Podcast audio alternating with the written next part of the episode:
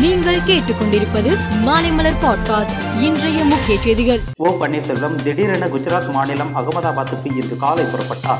அகமதாபாத்தில் தமிழகர் அதிகம் வசிக்கும் பகுதியில் சமத்துவ பொங்கல் விழாவில் கலந்து கொள்வதற்காக அவர் சென்றார் என்றும் பின்னர் குஜராத்தில் முக்கிய பிரதிநிதிகளை சந்தித்து ஆலோசனை மேற்கொள்ள உள்ளதாகவும் தகவல் வெளியாகியுள்ளது. தர்மபுரி மாவட்டத்தில் கடந்த சில நாட்களுக்கு முன்பு நடைபெற்ற ஜல்லிக்கட்டு போட்டியின் போது பாலக்கோடு திரௌபதி அம்மன் கோவில் தெருவை சேர்ந்த கோகுல் என்ற சிறுவன் மீது மாடு முட்டி உயிரிழந்தான்.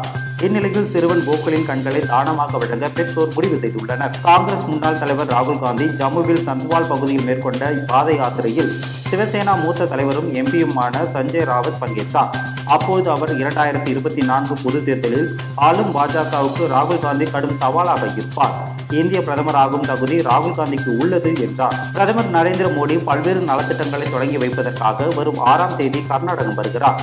அன்றைய தினம் அங்கு ஐநூறு ஏக்கர் பரப்பில் அமைக்கப்பட்டுள்ள தார்வார் ஐஐடி வளாகத்தை திறந்து வைக்கிறார். அமெரிக்க அதிபர் ஜோ பைடன் வீட்டில் எஃபிஐ அதிகாரிகள் அதிரடி சோதனை நடத்தினர். சுமார் பதிமூன்று மணி நேரம் நடந்த சோதனையில் ஏராளமான ரகசிய ஆவணங்களை அதிகாரிகள் கைப்பற்றியுள்ளனர். கிராண்ட்ஸ்லாம் போட்டிகளில் ஒன்றான ஆஸ்திரேலியா ஓபன் டென்னிஸ் போட்டித் தொடர் கடந்த பதினாறாம் தேதி ஆஸ்திரேலியாவில் தொடங்கி நடந்து வருகிறது.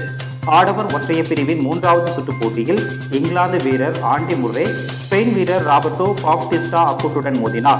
இந்த போட்டியின் தொடக்கம் முதலே சிறப்பாக ஆடிய பாப்டிஸ்டா ஆறுக்கு ஒன்று ஆறுக்கு ஏழு ஆறுக்கு மூன்று ஆறுக்கு நான்கு என்ற செட் கணக்கில் ஆண்டி முர்ரேவை வீழ்த்தி நான்காவது சுற்றுக்கு முன்னேறினார். மேலும் செய்திகளுக்கு மாலைமலர் பாட்காஸ்டை பாருங்கள்.